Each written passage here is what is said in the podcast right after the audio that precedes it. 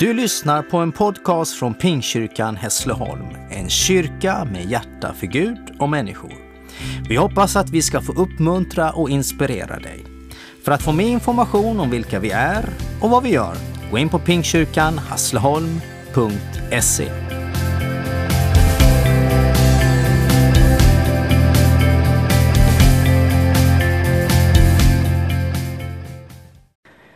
Idag skulle jag vilja predika om det allra största, det vackraste och det starkaste och det härligaste som finns. Och med den inledande meningen så inser man ju direkt att en predikan kan aldrig ge rättvisa och ge bilden av det jag ska tala om. För det handlar om Guds kärlek här idag.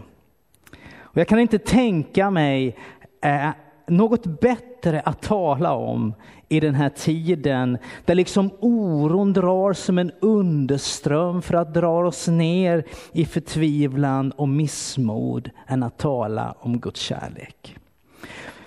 På många sätt är det ju inte annorlunda i det avseendet att vi inte vet något om vår morgondag. Så var det ju även innan den här coronaepidemin. Det är bara att nu har det blivit så tydligt. Vi vet inte, vi har inte svar på frågorna. Hur ska vår framtid se ut? När ska saker ändras?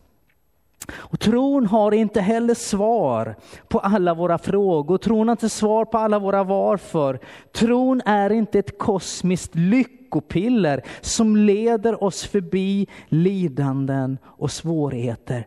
Men tron är en hand att hålla i, en famn att falla i och den är en kärlek som är större än allt som vi möter. En kärlek som bär oss igenom. Tron ger oss, hörde vi bibelordet här, den ger oss tillträde till en nåd som gör att vi kan glädja oss till och med mitt i våra lidanden. Bibelns bild av Gud är en Gud som med glödhet passion älskar och är engagerad i sin skapelse. En Gud som inte drar sig för något för att återupprätta allt som gick förlorat i paradiset när människan vände Gud ryggen och gick bort ifrån honom och gick sin egen väg. Bibeln, det är berättelsen, det är den stora berättelsen om Guds kärlek som slutar med att allting återupprättas. Och det står en liten härlig vers i slutet på Bibeln. Det står det så här, se, säger Gud, jag gör allting nytt. Det är den Gud som jag har lärt känna i min tro på Jesus Kristus.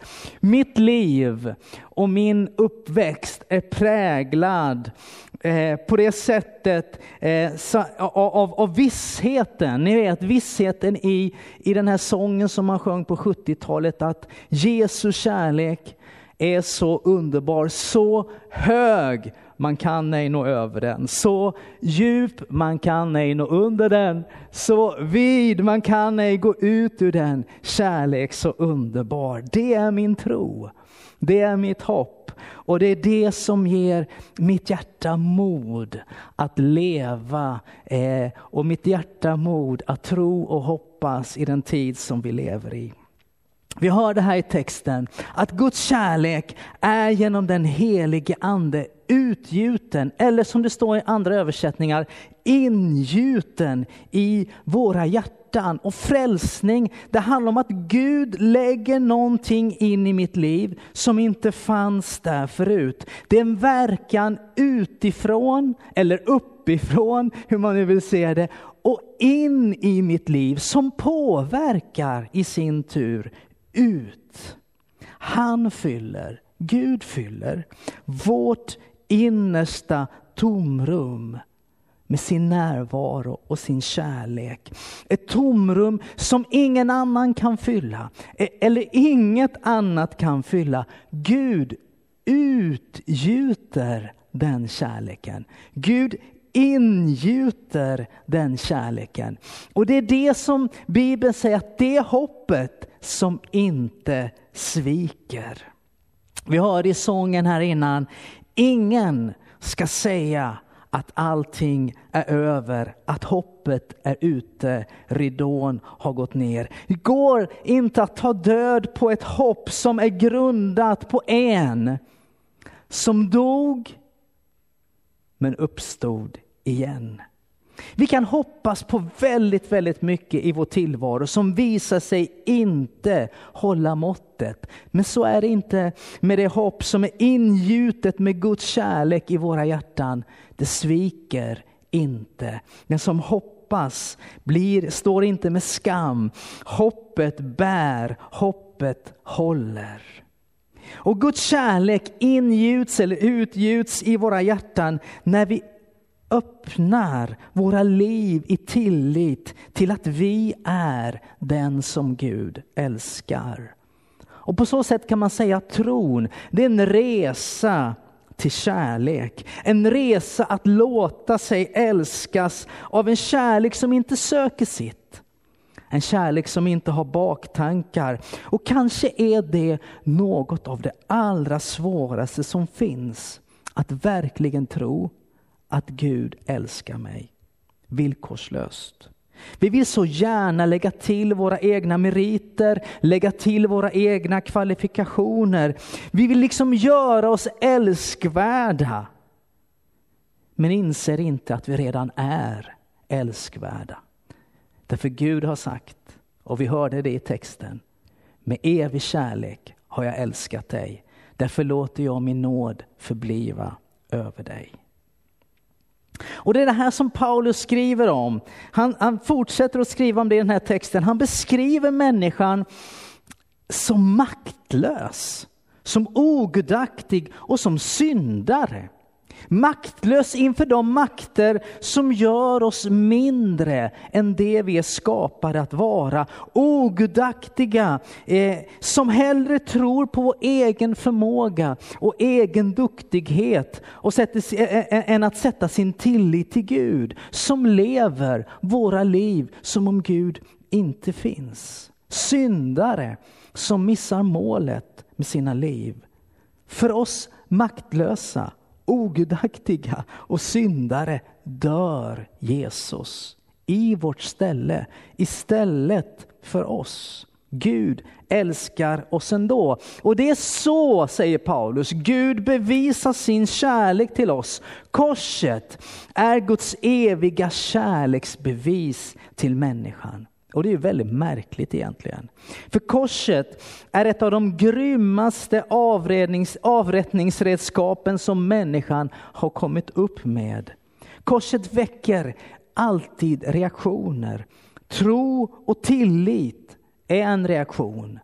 Men motstånd är en annan. Så här står det i första Korinthierbrevet. Ordet om korset är en dårskap för dem som går förlorad. Men för oss som blir frälsta är det en Guds kraft. Judarna begär tecken och grekerna söker vishet. Men vi predikar Kristus som korsfäst. För judarna en stötesten, för grekerna en dårskap. Korset väcker reaktioner. Tillit, tro, stötesten eller dårskap. Vilken reaktion väcker korset hos dig? Du som undrar om Gud verkligen bryr sig om dig, om Gud bryr sig om mänskligheten och vår jord, så är korset svaret. Det är i och med det som den stora revolutionen eller den stora återställelsen av skapelsen sker. Det är något som sker personligt hos den som tror och tar emot. Men det är också något som sker i ett större perspektiv i det som gör allting nytt. Och det är det som blir så liksom hisnande eh, i det perspektivet som blir tydligt i en av Bibelns mest kända versar. Nämligen när vi läser, så älskade Gud världen. Att han utgav sin enfödde son för att var och en som tror på honom inte ska gå förlorad utan ha evigt liv. Gud älskar världen så att var och en som tror kan ta emot evigt liv. Det är både världen men det är också var och en. Det är så Guds kärlek eh, fungerar. Det är så korset fungerar i våra liv. Guds kärlek ingjuten, utgjuten i våra hjärtan och bevisar genom Jesu död på korset har en riktning. Och vi hör i sången här innan, sången Vägen genom dig, den kärlek som bara varit ord. Nu tog den vägen genom dig. Den kärlek som kunde sökt sig vart som helst nu tar den vägen genom dig. Den kärlek som är större än allt som du ser. Nu tar den vägen genom dig. Mikael Jeff Jonsson har skrivit den här sången, han skriver så enormt bra och sätter fingret på något otroligt centralt. Kärlekens princip är att den är till för att delas. Och ju mer man delar kärleken så blir den inte mindre. Utan tvärtom, ju mer man delar kärleken, ju mer växer kärleken, ju, mer, eh, eh, ju större blir den. Den är som en sådd som bär sin skörd. Den är som en surdeg som bakas in i en hel deg och påverkar hela degen. Det finns något som är enormt vackert eh, med att Gud utgjuter sin kärlek i våra hjärtan hjärtan för att nå världen med det här glada budskapet. Jesus säger, gå ut i hela världen och predika evangeliet för hela skapelsen. Jesus säger, ge som gåva det ni har fått som gåva. Gud kunde ju låtit änglar från himlen komma ner och predika om Jesus Kristus. Gud kunde ju valt liksom att ha Jesus kvar på den här jorden. Liksom etablerat ett kontor i Jerusalem, ett, Jesus office liksom. Eh, och där kunde liksom allting ha liksom proklamerats ut till den här världen. Men han har inte valt att göra det, utan genom oss. Genom att utgjuta sin kärlek i våra hjärtan hjärtan så har han valt att hans kärlek ska ta vägen genom dig och mig till andra. Han valde att använda oss därför att vi, varje människa, är skapad till Guds likhet och till Guds avbild. Och därför ger Gud oss förtroendet att sprida hans kärlek. Gud tror på dig. Gud räknar med dig. Gud vill använda dig. Nu tar kärleken vägen genom dig.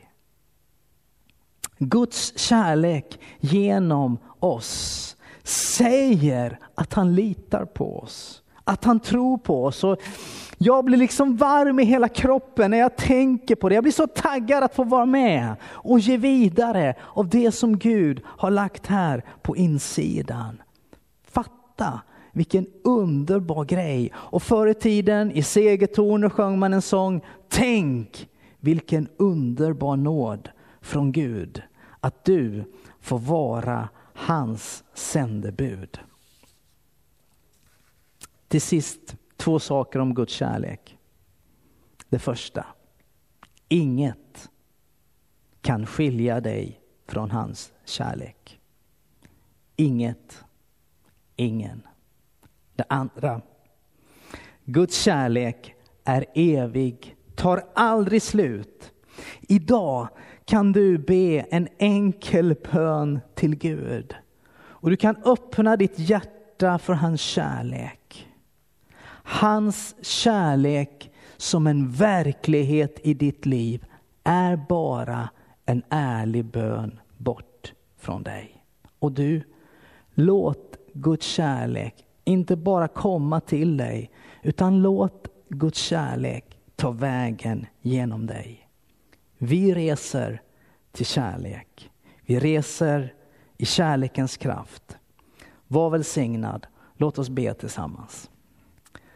Herre, vi tackar dig för den här underbara kärleken som är utgjuten och ingjuten i våra hjärtan genom den helige Ande. Vi tackar dig för att du har bevisat din kärlek till oss genom att Jesus dog på ett kors.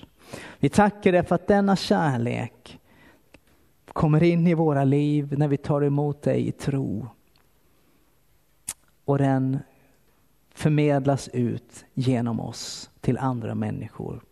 Låt oss få vara en del av den här kärleksrevolutionen. Jag ber dig i Jesu namn. Amen.